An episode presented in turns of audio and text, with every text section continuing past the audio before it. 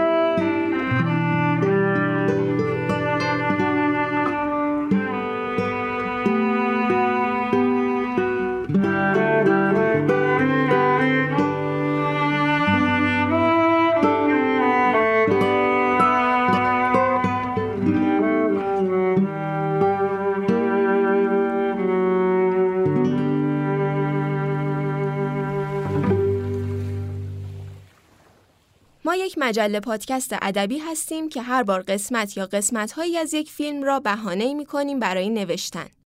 نوشتن از روایت‌هایی که فارغ از داستان فیلم در ذهن ما نقش می‌بندند. روایت‌هایی گاه واقعی، گاه خیالی و گاهی هم تلفیقی از آنها.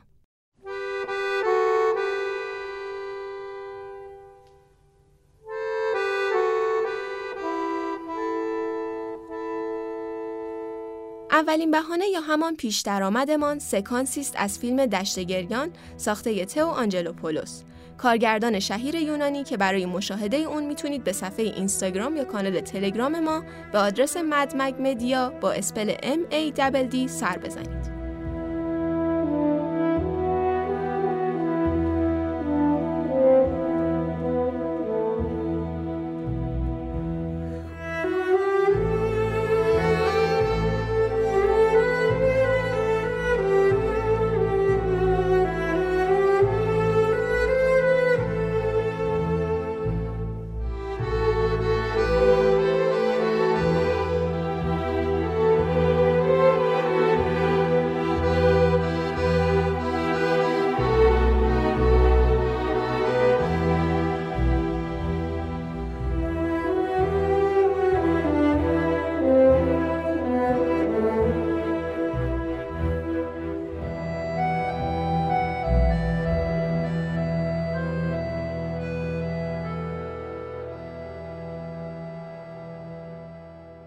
مد اول. برادر خون بر برف. تا برادر برادر را نکشد جنگ جنگ نمی شود. زیرزمین ساخته امیر کاستاریتسا.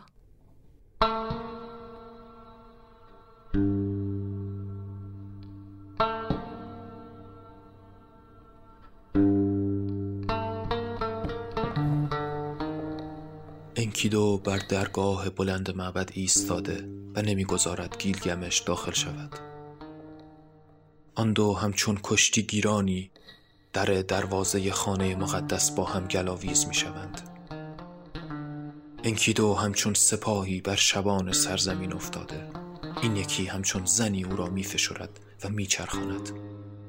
او را بلند می کند و پیش پای مادر می اندازد. مردم با حرمت و حیرت گیلگمش را می نگرند. انکیدو با خشمی ناگزیر فریاد می کشد. موها پریشان او از دشت می آمد. تیغ و مقراز نمی شناخت. بلند می شود. نگاهی به رقیب چهرش تیره سیمایش گرفته دستها بر کفلهای خسته فرو افتاده اشک چشمش را پر می کند مادر دستهای او را می گیرد تو فرزند منی من امروز تو را زادم و او که آنجاست برادر توست. انکیدو گفت مادر من در نبرد برادر خیش را یافتم. گیلگمش با او می‌گوید تو دوست منی. حالا دوشا دوش من به جنگ. بجنگ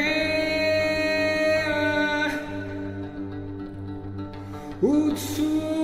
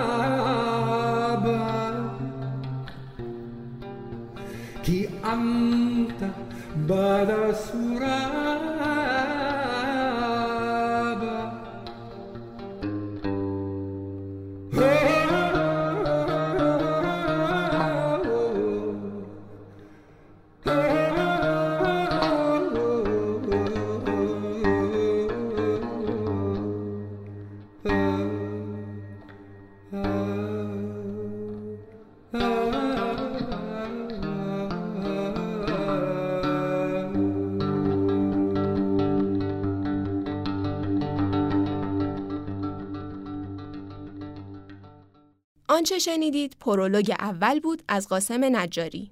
اما آنچه در اپیزود اول خواهید شنید. هر جا خواسته ایم متحد شویم از این واژه یاری جسته ایم. تو گریه می‌کنی و میستی جلوی هر کسی که می‌خواد سیمون رو به پلیس معرفی کنه.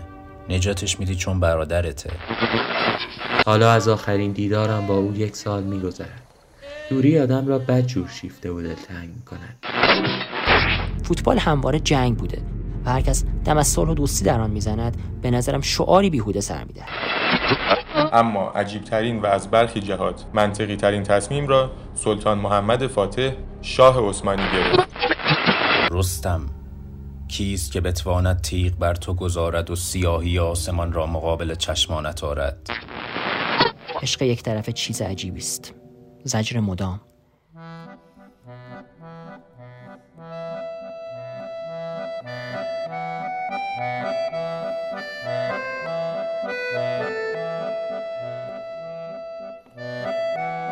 Bye.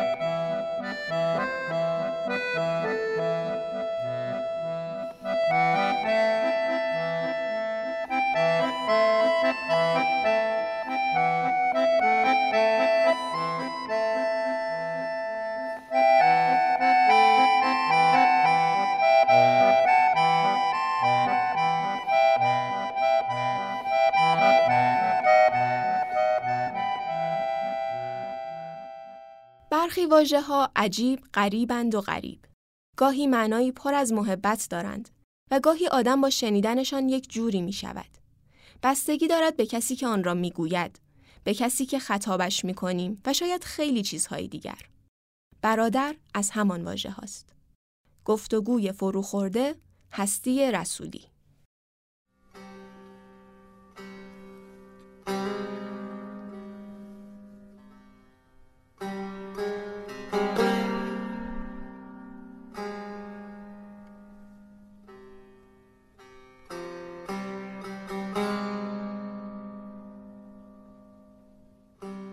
واژه برادر همیشه دستمایه روایاتی گونگون بوده که هم مفاهیمی بر آن افزودند و همچنان در برش گرفتند که حالا پس از قرنها به سختی می توانیم برادر را بی آن روایات و معانی ضمنی در ذهن بیاوریم. هر جا خواسته ایم متحد شویم از این واژه یاری جسته ایم. فرقی ندارد که زن باشیم یا مرد. مهم نیست که اساساً می توانیم برادر کسی باشیم یا نه. مفهوم این واژه از پسر یا مردی که در پدر و مادر و یا یکی از آن دو با شخص مشترک باشد گسترش یافته است و همبستگی در هر نوعش.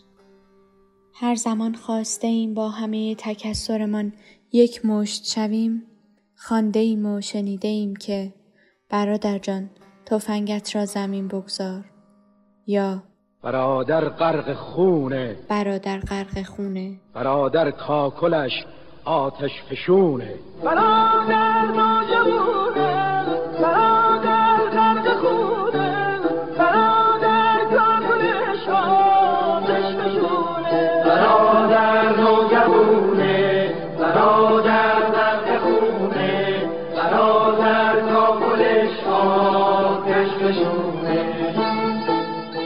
هرگاه در بحران بوده ایم به یکدیگر برادر گفته ایم. در دوران جنگ، زمان اعتراض، هنگام گذار از یک فاجعه طبیعی یا آنجا که خواسته ایم عزاداری را تسلی دهیم.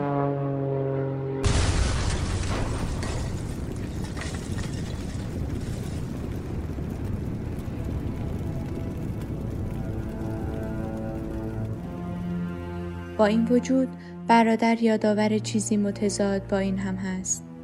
یادآور رقیبی که باید حذف شود.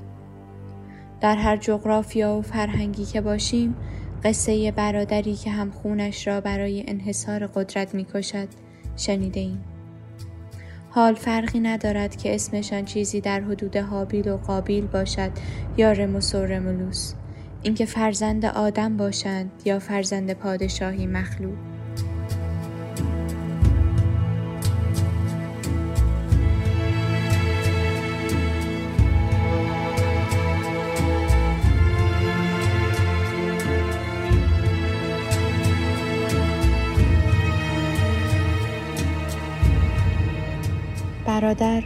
دست کم در روایات زمینیش انگار با میانه بیگانه است یا دست غریبه ای را به سان آشنا می فشارد و تفاوتهایی را که شرط اجتماعی از انسان هاست از یاد می برد و یا چنان بر تفاوتهای برادرش خشم می گیرد که دست به خون برادر می آلاید تا یگان حکمران باشد.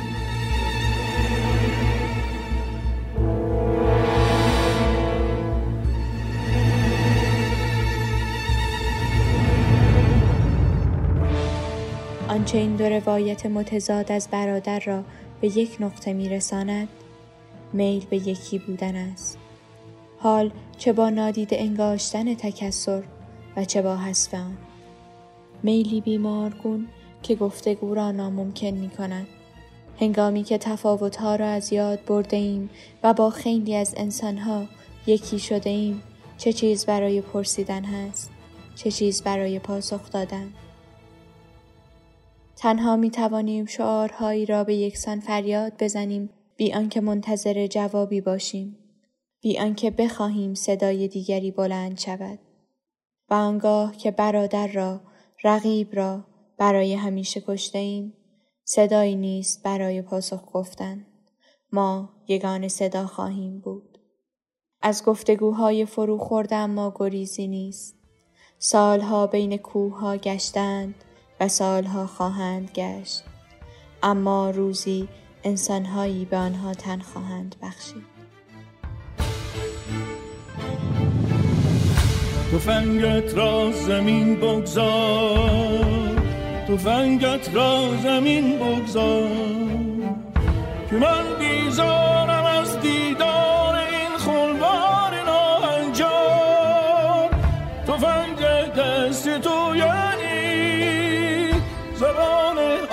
آتش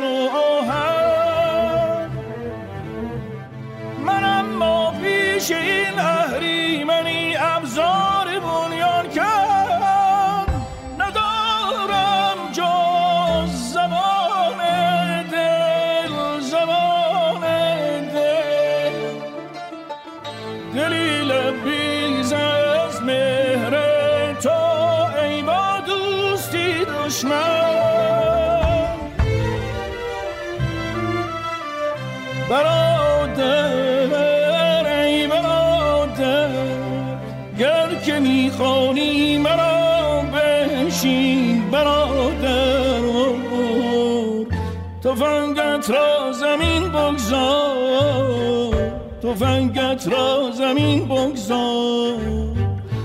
فنگت را زمین بگذار. فنگت را زمین بگذار. تا جسم تو این دیو انسان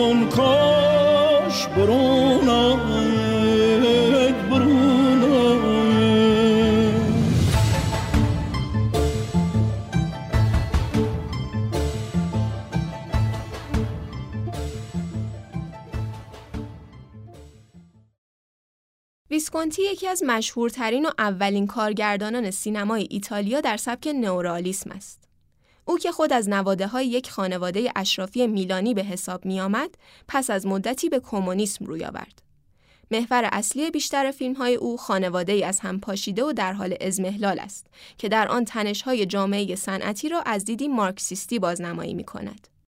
روکو و برادرانش یکی از مشهورترین فیلم های اوست که در آن به مشکلات مهاجرت خانواده کشاورز و در جستجوی کار از شهری کوچک واقع در سیسیل به میلان پرهیاهو صنعتی می‌پردازد.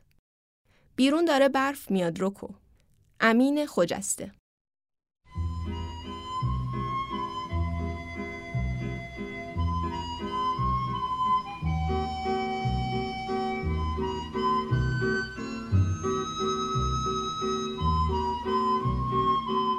روستا دیگه چیزی برای شما نداره. بیایید بریم شمال میلان. بیایید کوچ کنیم. اینا رو مامانشون میگه. به روکو و برادراش. توی میلان میشه کار پیدا کرد. پول در آورد. روستا چی داره؟ هیچی. اینا توی سر اونا بالا پایین میشه. سر روکو و برادراش.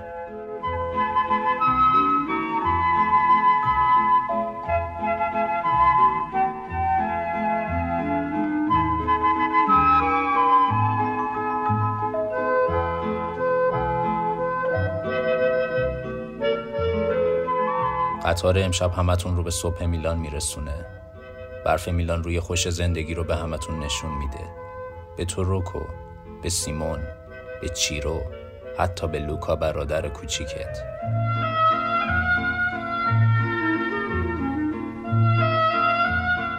میلان همه چی برات داره روکو.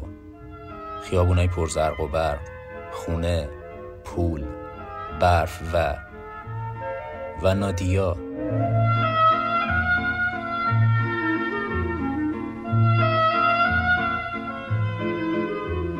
تو زیر ستاره های آسمون میلان دل میبازی به نادیا.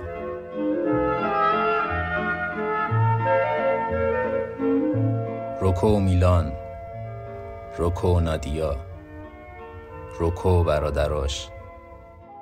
تو بخشنده و مهربونی روکو تو حواست به همه هست. حواست هست کی تنهاست. کی بی پوله کی گرسنه است. کی سردش از برف. کی کی عاشق عشقت نادیا شده؟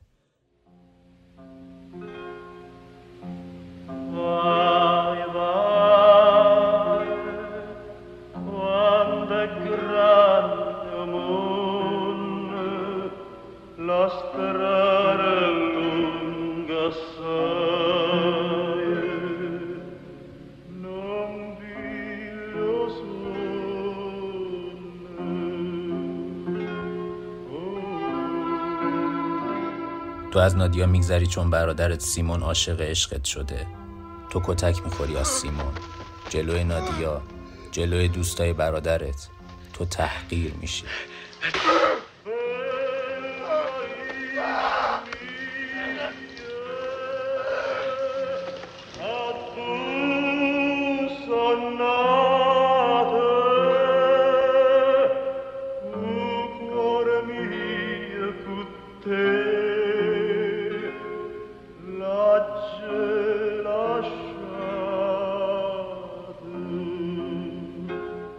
سیمون هم عشقت رو می‌بره هم کتکت می‌زنه.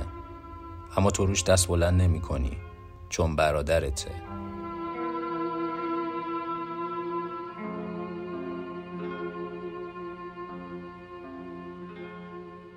بیا فراموشش کنیم روکو. چی بهتر از بازی برای فراموشی؟ و چی بهتر از مسابقه مشت زنی؟ تو غرق میشی زیر سیل مشتای سنگین رینگ مشت زنی که روی صورتت میشینه.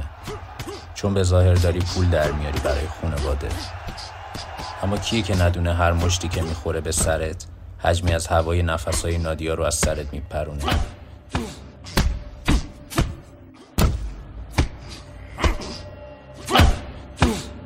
حالا گیرم همه هوای نفسهای نادیا از سرت بره بیرون. چه فایده؟ چه فایده وقتی نادیا توی آغوش برادرت سرشار از هوای تو باشه؟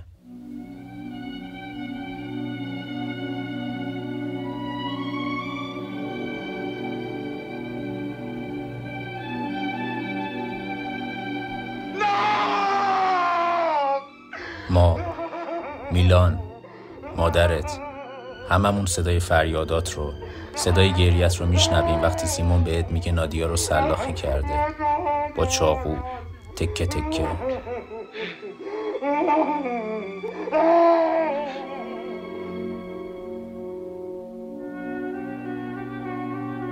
تو گریه می‌کنی و میستی جلوی هر کسی که می‌خواد سیمون رو به پلیس معرفی کنه.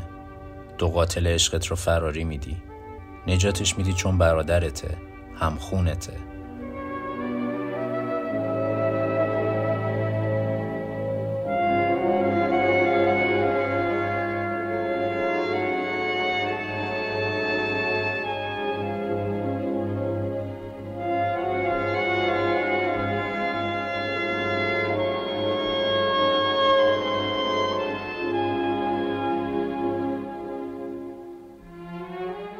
نادیا مرده.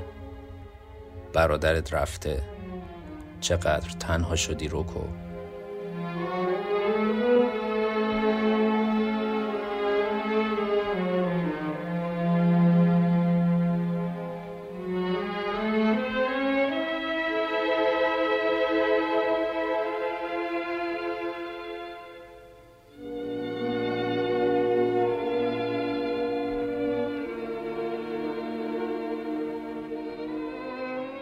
همه چی برات داشت.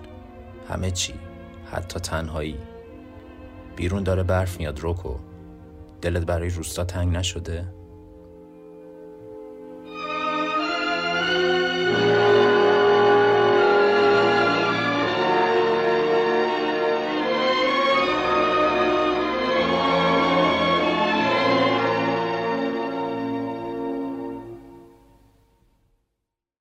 محله ها هر کدام داستان ها، رویدادها و البته ساکنان خاص خودشان را دارند.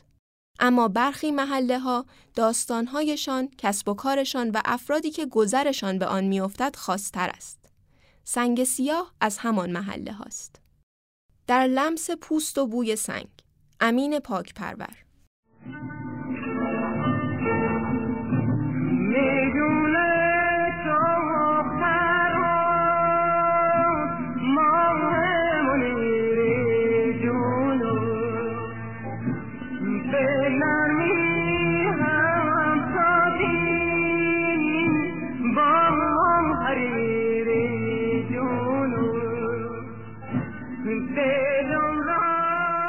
صدای مرا از محله سنگ سیاه شیراز میشنوید دوستان من از طبقه دوم خانه کوچکی حدوداً 80 ساله که همکفش سوپرمارکتی با چند خرده ریز برای فروش است که از بهمن و وینستون لایت سیگار گرانتری نمی فروشد.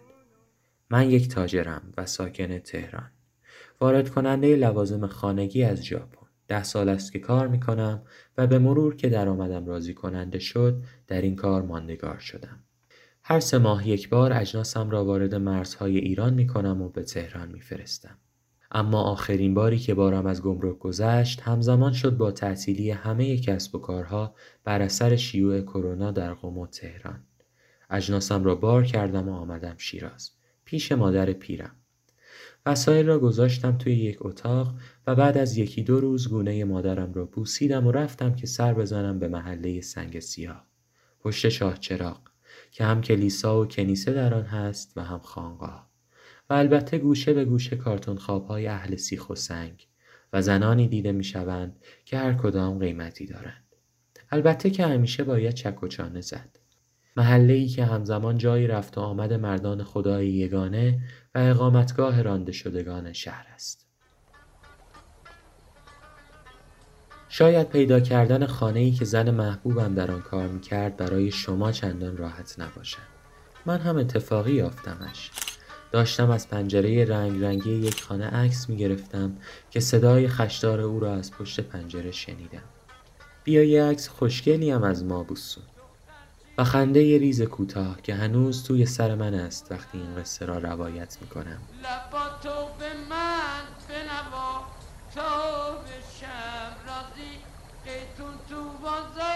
بعد که رفتم داخل خانه زنان دیگری یافتم که از عکس گریزان اما مشتاق معامله تن بودند.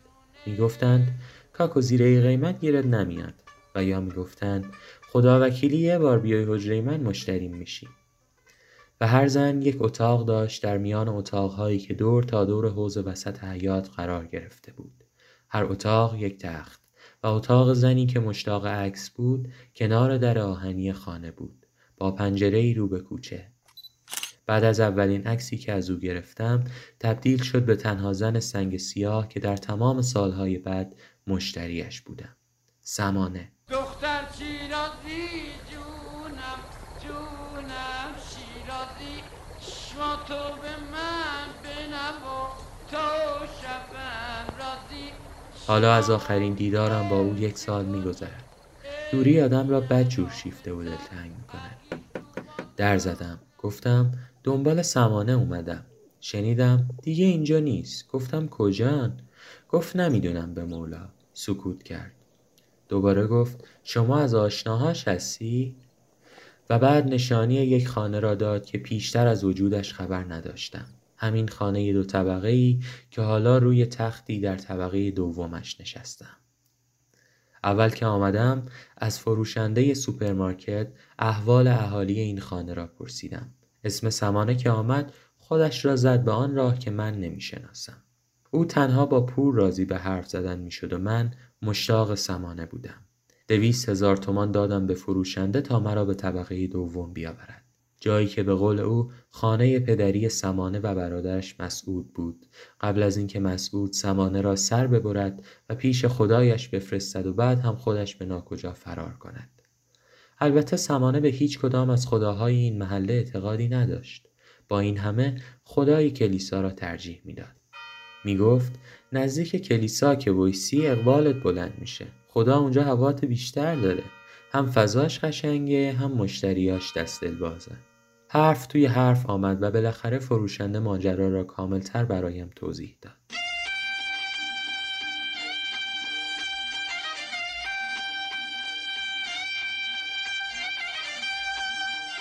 دو تا برادر دوقلو بودند به نام فرشاد و سهیل توکلی. سالها خارج از ایران درس سینما میخواندند. کدام کشورش را فروشنده نمی‌دانست. آنها به شیراز آمده بودند تا از محله سنگ سیاه یک مستند درست کنند. سهیل شیفته معماری خانقاه و کلیسا شده بود و دیوانه صدای ازانی که از صحن شاه چراغ به گوشش می‌خورد. صدایی که او را می‌برد به تاریخ. به حسی که پیروان هر کدام از این ادیان موقع ساختن سقف و محراب پرستشگاهشان داشتند. هر پرستشگاه خانه خدا فرصتی برای خوشبختی. سنگ های سفید و کرمرنگ دیوار کلیسا و بوی خوش خانقاه احمدی تأکیدی بود بر اینکه هنوز همین فرصت ادامه دارد. اما برادرش فرشاد دنبال یافتن بدبختی بود. پی زنهای قیمتی و بی قیمت و سرنگهای افتاده توی جوی آب و کارتونهایی که تخت خوابشان بود و کوچه های تنگی که در آن محموله های کوچک برای مصرف یکی دو روزه خانگی دست به دست می‌شد. تا اینکه آن خانه را پیدا کرد و شیفته سمانه شد و دلش کشید درباره او مستند بسازد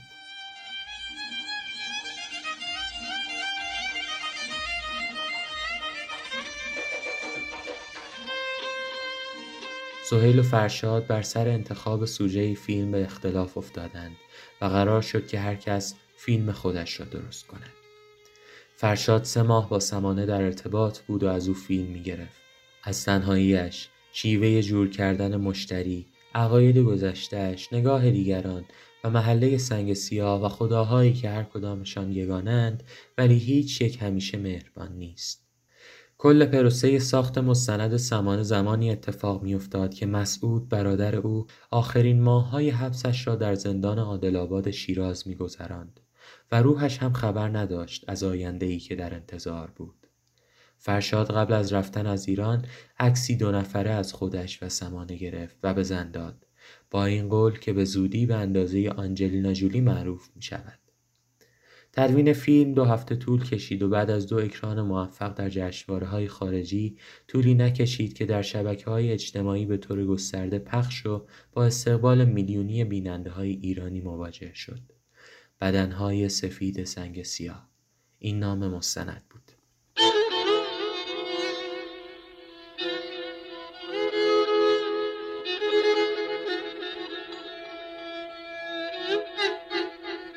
در این فاصله برادر دیگر یعنی سهیل هم فیلمش را ساخت و برد برای پخش توی یک تلویزیون خارجی. مدیران شبکه از فیلمش خوششان آمده بود. آنقدر که سفارش دادند تا دوباره برگردد به شیراز برای ساخت قسمت دوم. سهیل که برگشت برادر سمانه هم از زندان آزاد شده بود و از اقبال کوتاه یا تقدیر شوم مستند خواهرش را دیده بود. چشمش خون، دلش به هم می‌خورد. سنگ سیاه دیوارهایش پر از فوش ناموسی است و مردانش علاوه بر خدا ناموس میپرستند. برادر سمانه امان نداد. بعد از کشتن خواهرش دنبال چهره ای گشت که در آن عکس کنار صورت سمانه دیده بود. ظهر بود. صدای از آن بلند بود و سهیل که به سنگ سیاه برگشته بود مشغول فیلمبرداری از آسمان بود که خونش ناگهان تمام کوچه را سرخ کرد و پاشید روی سنگ های سفید کلیسا یک جور سرخی که در سایه به سیاهی می‌زد. وقتی که مردم از خانه بیرون آمدند به قصد نماز جماعت برادر سمان چاقو را غلاف کرد و فلنگ را بست و رفت و این مطمئنا از تقدیر بد سهیل بوده است که دوقلوی برادرش باشد. حالا یک ساعت است که فروشنده به مغازش برگشته و من هنوز روی تخت سمانه نشستم. و پی بوی تنش سر میگردانم ولی جز خاطره چیزی نیست. هوای اینجا پوست سمانه را لمس کرده و من این را می‌دانم. هوای این خانه و هوای کل این محله. و خداوندان هر پرستشگاه بوی او را شنیدند. تاریخ همه چیز را حتی قدم های سمانه پشت دیوار کلیسا را با خود حمل می کند و به حال می آورد به سنگ سیاه امروز. و میرساند به چشم و گوش فروشنده هایی که روایتگران آن تاریخ خواهند بود بیان که نسبتشان را با قاتل و مقتول فاش کنند. اما دیدن و لمس هرگز با هیچ شنیده و روایتی قابل قیاس نیست. از من خواهید پرسید که مردی با ثروت تو چرا پی زنی در میان رانده شدگان می گردد و من خواهم گفت که شما هرگز سمانه را ندیده اید.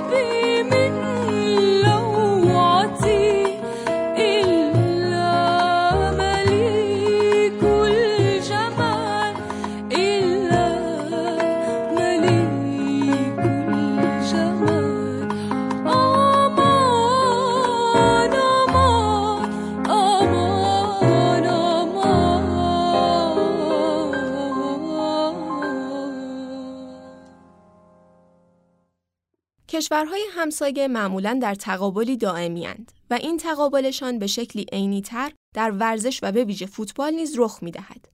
جایی که در آن سربازها به جای پلاک شماره دارند. دروازه ها حریم میهنند و گلوله ها توپ هایی هستند که شلیک می شوند. محمد صالح شفیعی ما را به بیش از سی سال قبل به زمان جنگ و البته جنگی دیگر می‌برد. در چمنی سبز در جنوب شرق آسیا در سنگاپور. آژیر قرمز محمد صالح شفیعی.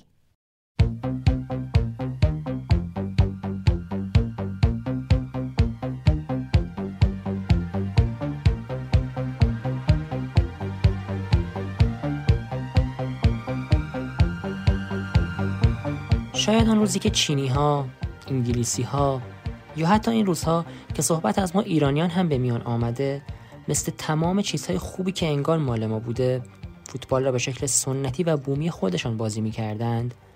یا روزگاری که جوانان دانشگاه کمبریج داشتند قوانین این بازی را به نگارش در می آوردند فکرش را هم نمی‌کردند.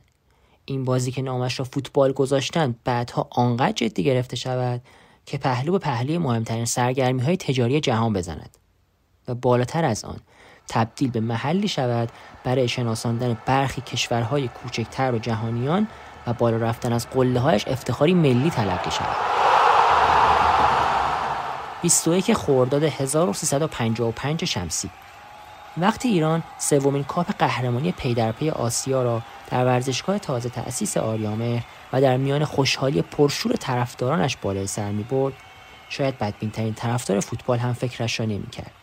ایران قدرت بلا منازع آسیا این اتفاق را تا قریب به پنجاه سال بعد هم نتواند تکرار کند. همانطور که هیچ کارشناس فوتبالی هم پیش بینی نمی‌کرد. تیمی که ایران را از عریکه قدرت آسیا به زیر کشد نامش عربستان سعودی باشد. همان تیمی که ایران با تیم ذخیرهاش در بازی های مقدماتی جام جهانی 1978 آرژانتین دو بر صفر شکستش داده بود.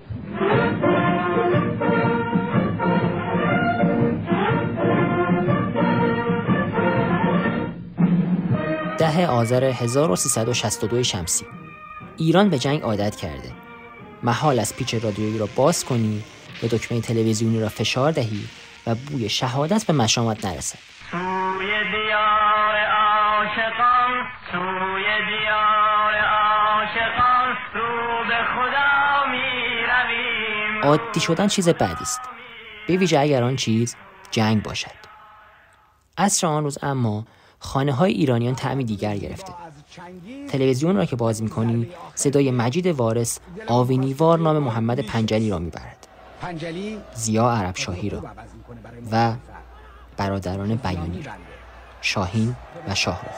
جعفر مختاریفر برای شاهین بیانی جلوی دروازه. ایران در دور نیمه نهایی جام ملت‌های 1984 سنگاپور به مساف عربستان سعودی رفته. تیمی که هیچ وقت حریف دندانگیری برای ایران نبوده. نبوده. اما فقط تا همین عصر سرد پاییزی که تقابل بین ایران و عربستان را به قبل و بعد خود تقسیم می کند. فوتبال همواره جنگ بوده و هرکس دم از صلح و دوستی در آن می‌زند به نظرم شعاری بیهوده سر می‌دهد. جنگی نمادین برای نشان دادن برتری خود. بدون گلوله بدون اسلحه بدون کشت و کشتار. سوت آغاز بازی زده می شود و قرمزهای ایران بازی را در دست می گیرند و این اصلا چیز عجیبی نیست. هاجری نفوذ می کند ناصر محمد خانی دریبل می زند و توپ زیر پای آنها اتش تور عربستان را دارد. اما لحظات حساس احساس غلبه می کند و بیدقتی همه چیز را خراب اغربه ها می چرخند و اواخر نیمه اول لحظه وسال است. چنگیز این بار زیر پرچم ایران است که میتازد. از چپ نفوذ می‌کند کاتبک می‌دهد و شاهروخ سبب این بوس است. بسیار خوب برای عبدالعلی چنگیز. گل از دستش رها میشه. توی دروازه گل اول ما از ضربه شاخ بیانی توی دروازه عربستان سعودی جای می‌گیره. دروازه سعودی ها باز می شود و ما از خوشحالی سر از پا نمی ایران به گل رسیده و چه کسی هم گل زده؟ شاهروخ پسر همسایه دیوار به دیوار ما پسر کوچک آقای بیانی. داور سوت نیمه را که می‌زند همه محل توی کوچند و فریاد می‌زنند. شاهرخ بیانی. شاهرخ بیانی. و آقای بیانی بزرگ برای ما از پشت پنجره دست کام می‌دهد.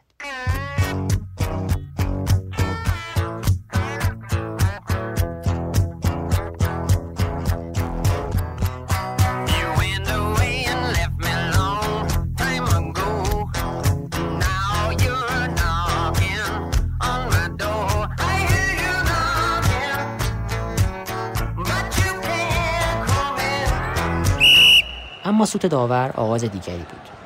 زمان به نفع ایران میگذشت. پنجاه شست هفتاد.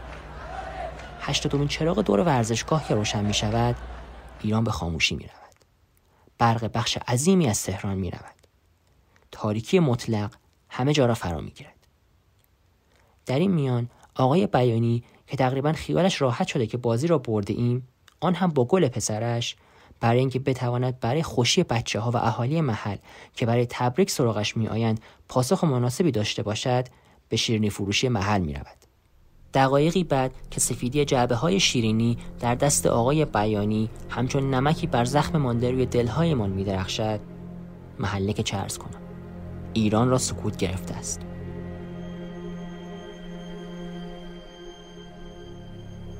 بچه هایی که تا همین یک ساعت پیش جلوی خانهشان خوشحالی می کردن هر یک به کنجی خزیدند و چراغ یک درمیان خاموش شدند. آقای بیانی که از نگاه های متحیر مردم به او و جعبه های شیرنی مانده دستش گیت شده و در برابر سوالهایش پاسخی نمی بیند به زمین خیره شده که یکی از بچه های محل می‌گوید آنچه نباید می‌شد را. یه توپ بلند برای ماجد عبدالله. جلوی دروازه ما و با ضربه سر یار خودی که محمد پنجلی بود به نظرم. اجازه بفرمایید در فاصله یک دقیقه و سی ثانیه مونده به پایان دیدار دروازه ما باز میشه. اجازه بفرمایید. نه شاهین بیانی هست. بله. پسر دیگر آقای بیانی گل برادرش را دست گلی کرده بود و به آب داده بود. آن هم وقتی آخرین چراغ ورزشگاه هم در آستانه خاموشی بود. در نهایت ایران این بازی را در ضربات پنالتی و برای اولین بار به عربستان سعودی واگذار کرد اتفاقی که بعدها مستقیم و غیر مستقیم در جام ملت‌های 1988 و 1996 و بازی‌های مقدماتی جام‌های جهانی 1994 1998 2002 و 2010 هم رخ داد. راستی آن شب تا صبح چراغ خانه آقای بیانی روشن بود. نمی‌دانم به جبران روشن نشدن آخرین چراغ استادیوم سنگاپور یا انتقام از برقی که بیموقع رفته بود. هرچه که بود برادران بیانی خانه را که ساخته بودند خراب کرده بودند. خراب. مثل حال مردم ایران در آن روزها و شاید روزهای بعد و بعدش.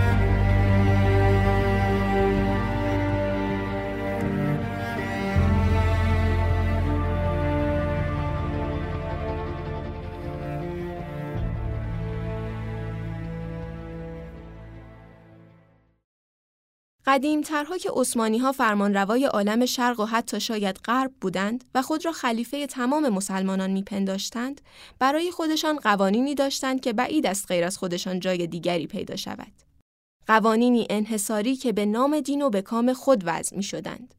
علی کلباسی با ما از آنها می گوید. مجوز برادرکشی علی کلباسی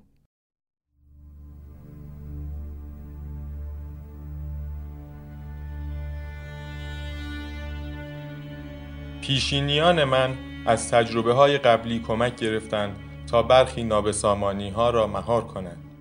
دو پادشاه در یک اقلیم نگنجند. سلطان محمد یکم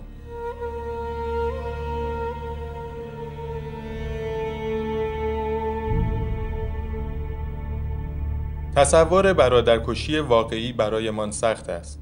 برادرها حسادت هم را برمیانگیزند، کفر یکدیگر را در میآورند و با هم حتی تا سرحد مرگ دعوا می کنند.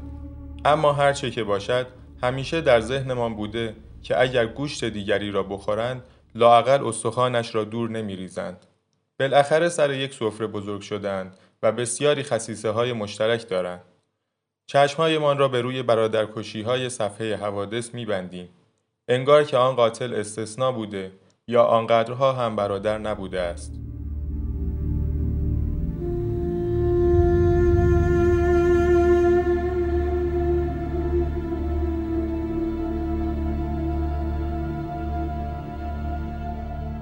در انیمیشن شیرشاه آنچه که دسیسه اسکار برای موفاسا را تا این حد برایمان دردناک می کرد این بود که آنها برادر هم بودند بعدها که بزرگتر شدیم و سرچشمه اش حملت را خواندیم نمایشنامه شکسپیر بسیار تاریکتر بود. سازندگان شیرشاه به بچگیمان رحم کرده بودند و اجازه می‌دادند که سیمبا در پایان انیمیشن انتقام پدرش را بگیرد و خون ریخته را پاک کند. اما نفرین برادرکشی برای شکسپیر شوخی بردار نبود. هملت به هر دری می‌زد تا ماجرا را ختم به خیر کند اما اوضاع بدتر و بدتر می‌شد. انگار که پارچه چرکالود و مندرسی را روی لکه خونی بکشد. هرچقدر بیشتر لکه بزرگتر و خون کدرتر.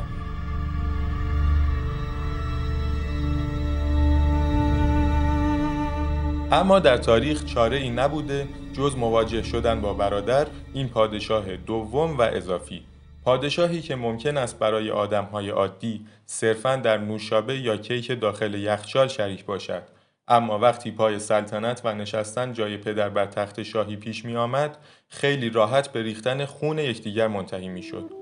یک برادر به تاج و تخت می رسید و برادر دیگر از آن لحظه به بعد همواره تهدیدی بسیار جدی برای او به شمار می رفت. یک پادشاه بالقوه که فقط کافی است حمایت یا فرصت مناسب را به دست آورد.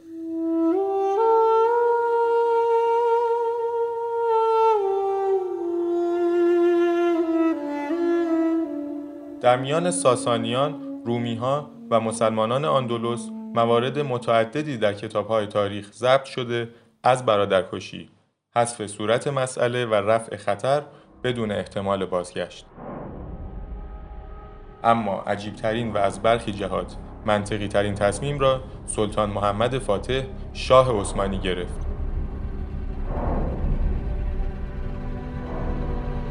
اعدام های خانوادگی عثمانی ها از همان ابتدا به وسیله عثمان قاضی بنیانگذار امپراتوری شروع شد. او عمویش را که در صدد جانشینی پدرش بود در سال 1298 میلادی کشت. طی صد سال بعدی اعضای خاندان سلطنتی همواره برای شاهان جوان مشکل آفرین بودند. نوبت به حکومت محمد فاتح که رسید تجربه جنگ های خاندان سلطنتی بر سر قدرت و بلایی که این جنگ ها بر سر حکومت آورده بود او را واداشت تا قانونی 75 بندی وضع کند.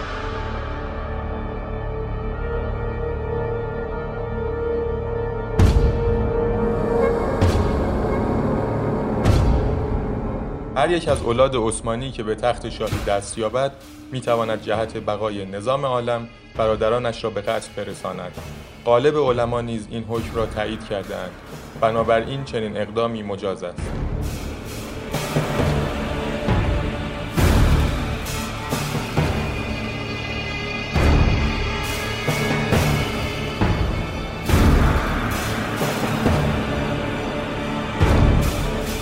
این یکی از بندهای قانوننامه محمد فاتح بود.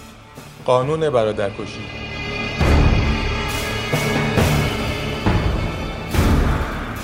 قانونی که مجوز فدا کردن اعضای خاندان سلطنتی برای اهداف والاتر بود. از طرفی حفظ بقای سلطنت و از طرف دیگر هم هرچه بیشتر نزدیک شدن به سیمای حاکم اسلامی. به خصوص که بعد از فتح مکه و مدینه دیدگاه خلفای قدیمی اسلامی در میان شاهان عثمانی زنده شده بود. سلطان محمد فاتح چندان از علما حساب نمی برد اما برای مشروعیت بخشیدن به قانون نامهش تایید آنها را هم گرفته بود. از لحاظ حقوقی و قانونی آنها می‌گفتند برادر شاه تازه به قدرت رسیده یا کودتا کرده که حکمش اعدام است یا قصد داشته کودتا کند که باز هم حکمش اعدام است یا به هر حال یک روزی ممکن است تصمیم بگیرد کودتا کند که برای این مورد هم مسلحت اقتضا می کند کشته شود تا از هر گونه خطر احتمالی پیشگیری شود هرچند شواهدی نشان می دهد که حتی به همین دلایل هم نیازی نبود و برای صدور حکم خیلی هم منتظر مدارک و شواهد محکم نمی ماندند.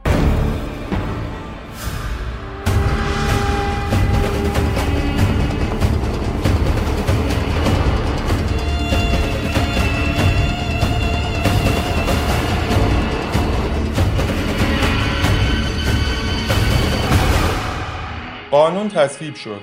محمد فاتح با دستور قتل برادر خود احمد برای اولین بار آن را اجرا کرد.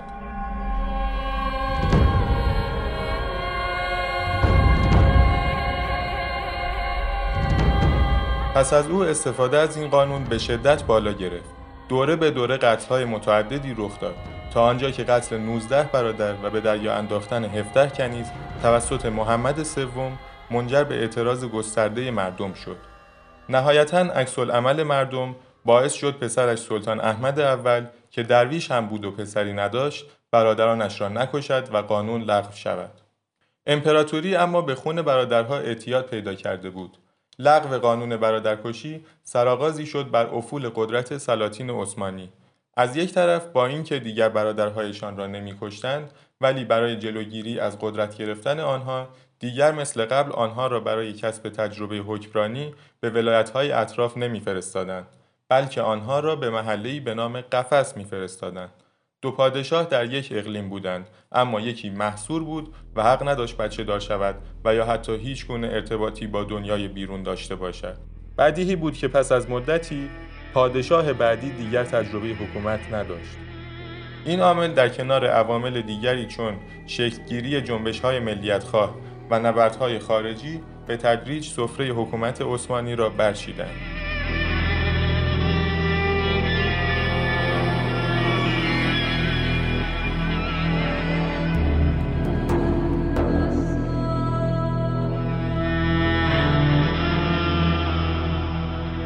شست شاهزاده در دوران امپراتوری عثمانی کشته شدند اکثرا قانونی از سر وظیفه برای منفعت عامه مردم و به دست برادرانشان طبیعتا بدون عذاب وجدان. بسیار بیرحتر از تراژدی های خونین شکسپیر و تلختر از داستان ها و افسانه هایی که درباره برادرکشی شنیده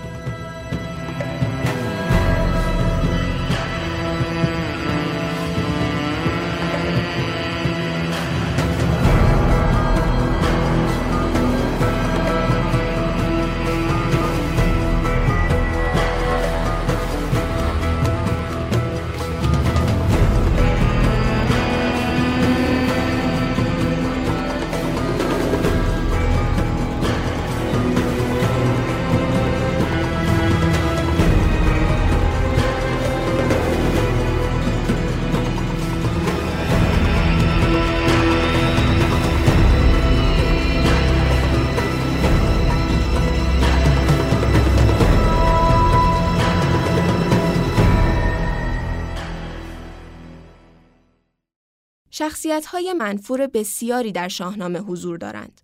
اما اگر بخواهیم یکی را انتخاب کنیم، بعید است آن یک تن شقاد نباشد. همو که رستم از هفت خان رسته را با نیرنگ از میان بر می دارد. تا ثابت کند ما ایرانی ها همواره و همواره از خودی ها و آشناها بیشتر ضربه خورده ایم تا غریبه ها. دیو دربند امین خجسته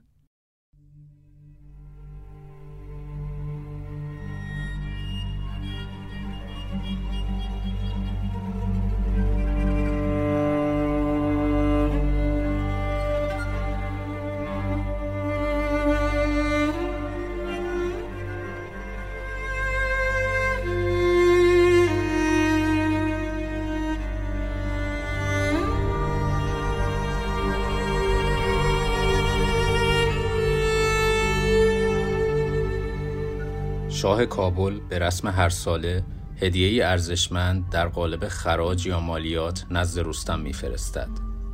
پس از ازدواج شقاد برادر رستم با دختر شاه کابل این تصور باطل برای شقاد پیش آمده که رستم به احترام این وصلت دیگر از شاه کابل مالیات نخواهد ستاند. تکرار مالیات گرفتن شقاد را افروخته و در صدد قتل رستم به همدستی شاه کابل برمیانگیزاند. قطعه زیر شرح مرگ رستم دستان قهرمان و پهلوان افسانه‌ای شاهنامه به دست برادرش شقاد است.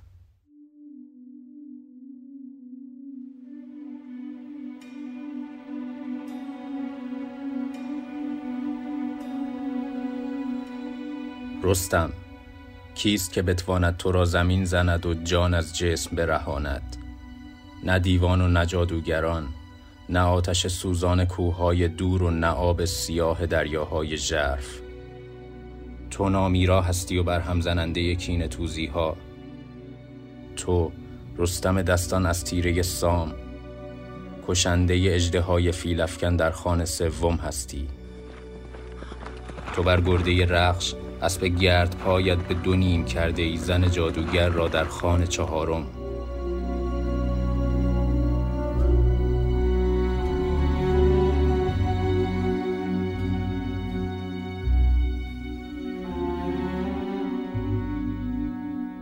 آن پهلوان پیلتن افسانه ای هستی که اولاد را در خان پنجم به بند کشیده ارژنگ دیو را در خان ششم سر برید و جگر از جسم سیاه دیو سپید در خان هفتم بیرون کشیده ای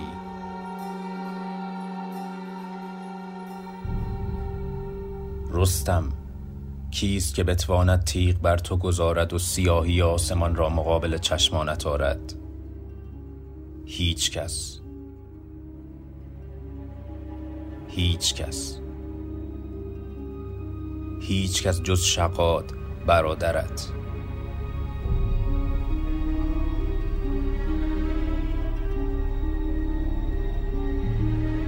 برای بریدن نفسهای قهرمانانه تو نه جادوی سیاه و نه آهنین دیوان که کینه قلب برادرت شقاد کارساز خواهد افتاد.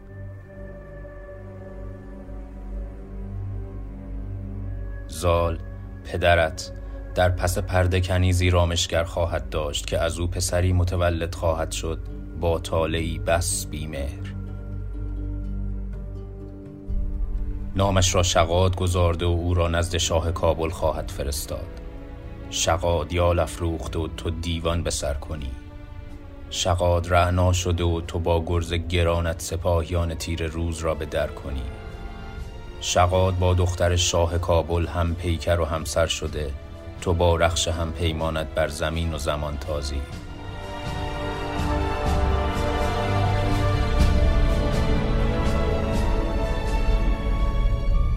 شقاد تو را نه به چشم برادر که چون بیگانه ای خواهد نگریست. حیله ای بر کار خواهد بست و به فریب نزد تو از شاه کابل شکوه خواهد کرد. رستم تو بکین خواهی از زخم شاه کابل بر دل برادرت به کابل لشکر خواهی کشید.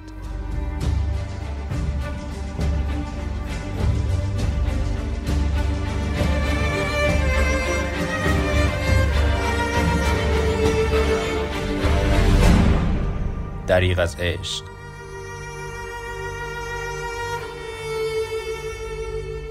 دریغ از مهر.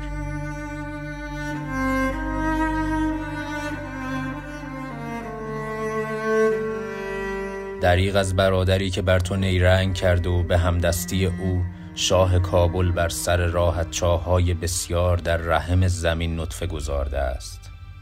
نطفه هایی سیاه که در اعماقشان تیغ های آهیخته شمشیرها و دشنه هاست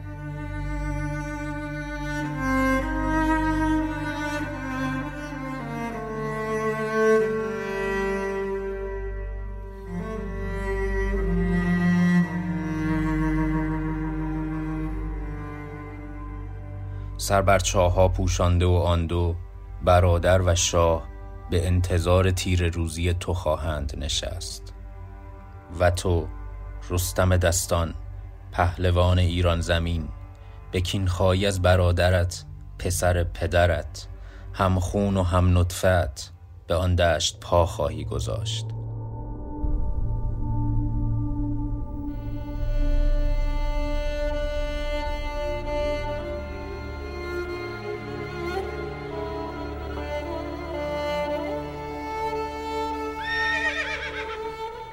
تو با رخش تیز پایت بر چاه فرو خواهی افتاد. تیغها بر شانه و بازوان پیلافکنت درون خواهد شد. پهلوها چاک خورده سینه ها دریده و خونها چه خونها که جاری شده.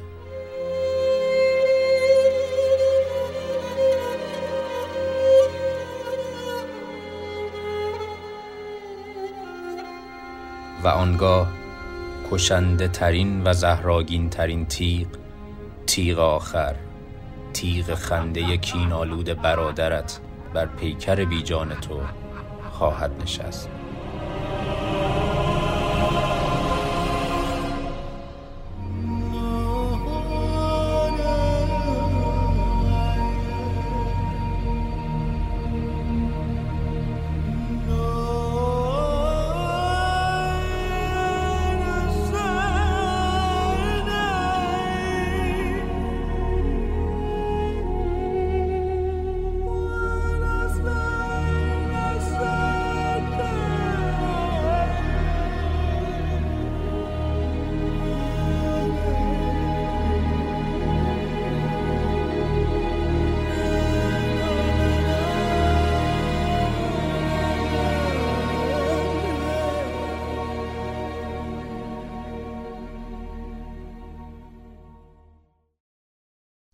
داشتن و دوست داشته شدن اگر بر هم منطبق شود عشق متولد می شود. اما اگر نشود چیزی که جرقه می‌زند حسادت است.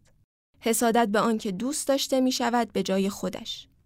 این جرقه وقتی شعله ورتر می شود که آنکه مورد لطف مشروق قرار می گیرد آشنایی باشد در همان نزدیکی ها. مثلا دوستی صمیمی یا از آن بدتر برادر. سوژه مورد نظر محمد صالح شفیعی.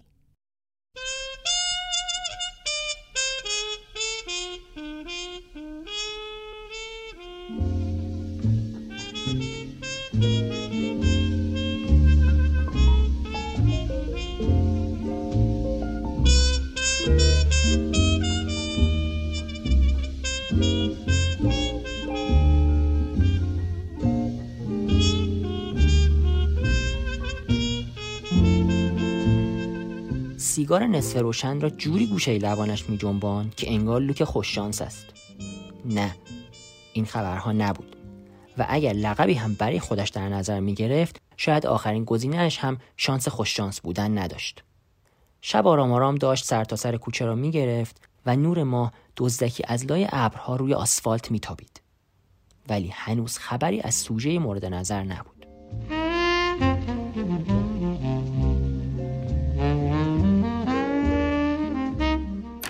در قهوه‌ای انتهای کوچه که باز شد و سوژه مورد نظر پایش را بیرون گذاشت.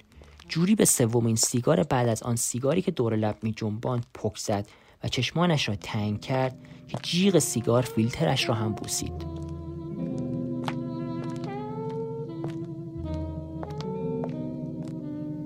بوسید گوشه لپ چپش را و با نگاهی حسرت بار گفت دقیقا همینجا. باشه. همینجا شو ببوس. خنده ای زده و رفته بود. همان روزی که خیلی دور بود. اما نبود. نزدیک بود. خیلی نزدیک. مثل بوی عطر امروزش که با صدای قدمهایش دور می‌شد اما نزدیک بود.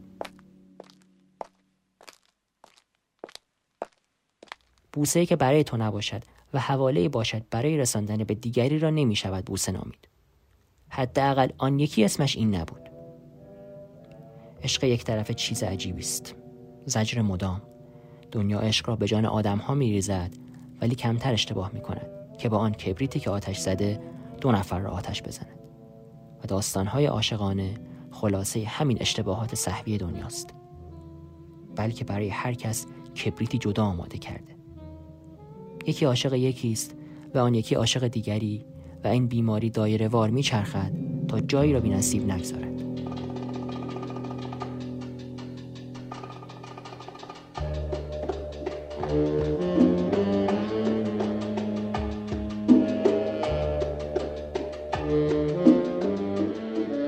هنوز خیلی دور نشده بود که افسار ذهنش را به دست گرفت. بال پرواز خاطرات را چید از پله های انتهای کوچه یکی یکی پایین آمد. و آرام دنبالش دوید و سیگار در دستش را در هوا به پرواز درآورد. می‌خواست مغزش را ببوسد. کوچه طولانی تر از قبل به نظر می رسید چرا به اون نمی رسید انگار دنیا داشت انتقام تمام لحظاتی که توی همین کوچه در کنار او تر گذشته بود را از او می گرفت کنار دیوار خانه که آن روز عینک دودیش را برداشته بود و با چشمان گشادش خیره اش شده بود به او رسید.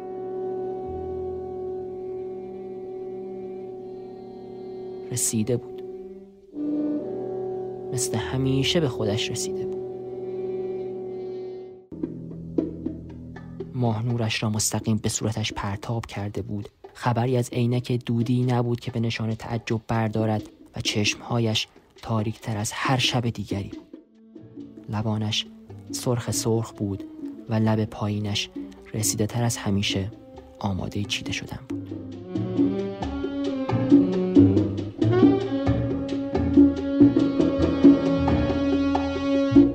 سکوت بینشان دیواری از جنون چیده بود که از هر فریادی بلندتر بود. به بودن یا نبودن فکر کرده بود و بودن را در نبودن می‌دید. حسی قدرتمند دستش را به سمت جیب چپش میکشاند. برادر کشی در تاریخ زیاد تکرار شده اما انگار هیچ کس برایش کشتن عاشق برادری که عشق برادری دیگر است مهم نبوده. کلت قدیمی در دستان عرق کردهش پیله روسری کرم رنگی را نشانه گرفته بود که هر لحظه ممکن بود پروانه ای سرخ رنگ از آن بیرون بجهد. کی فکرش را می‌کرد خونشان اینطور در هم یکی شود؟ گلوله اول که گوشه سمت چپ سر درست یک وجب بالای چشم سیاهش را شکافت نوبت انتقام از دنیا بود. با دستش یک وجب از بالای چشم چپش را دقیق نشانه گذاری کرد و گلوله دوم را دقیق همانجا فرود آورد. تا با همان تفنگی کشته شود که معشوقش. حال که دنیا کبریت مشترکش را از او دقیق کرده بود. تفنگ در برابر کبریت. دیگر خون خودش و او معنی نداشت. زجر مدام دیگر مدام نبود و دنیا می توانست از حسادت بمیرد.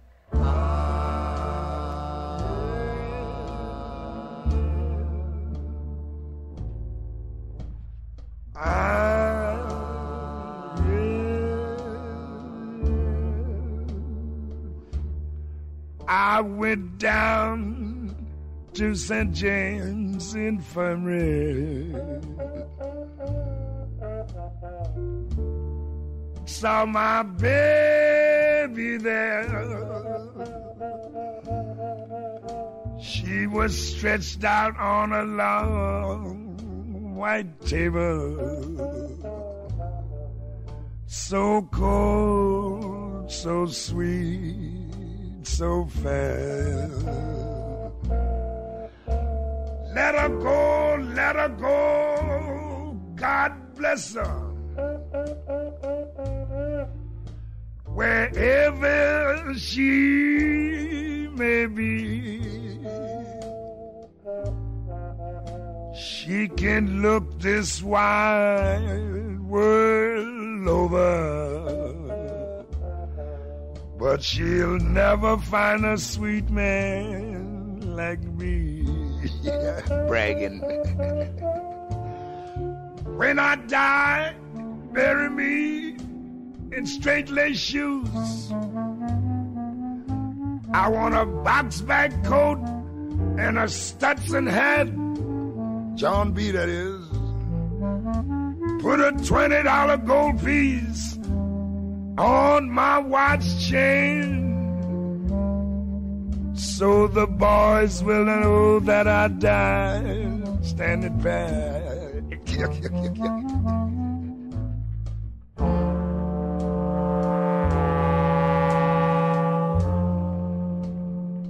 اولین اپیزود از مد خون بر برف رو شنیدید. ممنون میشیم نظراتتون رو با ما در میون بذارید و ما رو به دوستاتون معرفی کنید. شما می‌تونید نسخه نوشتاری و سایر مطالب تکمیلی این قسمت رو از صفحات اجتماعی ما در تلگرام و اینستاگرام با نشانی مد مگ مدیا با اسپل D بخونید. تدوین نسخه صوتی رو مرجان تبسی انجام داده، موسیقی آرم کاری از هادی مجیدیه و من اصل موین الدینی اجرای کار رو بر عهده داشتم. امین خجسته، امین پاکپرور، هستی رسولی، علی کلباسی و قاسم نجاری، اعضای هیئت تحریریه، امید آرمات و ماه منیر کت خدایی، طراح لوگو و گرافیست و محمد صالح شفیعی مسئولیت سردبیری مد رو بر عهده دارند. امیدواریم لذت برده باشید. اسفند ماه 1400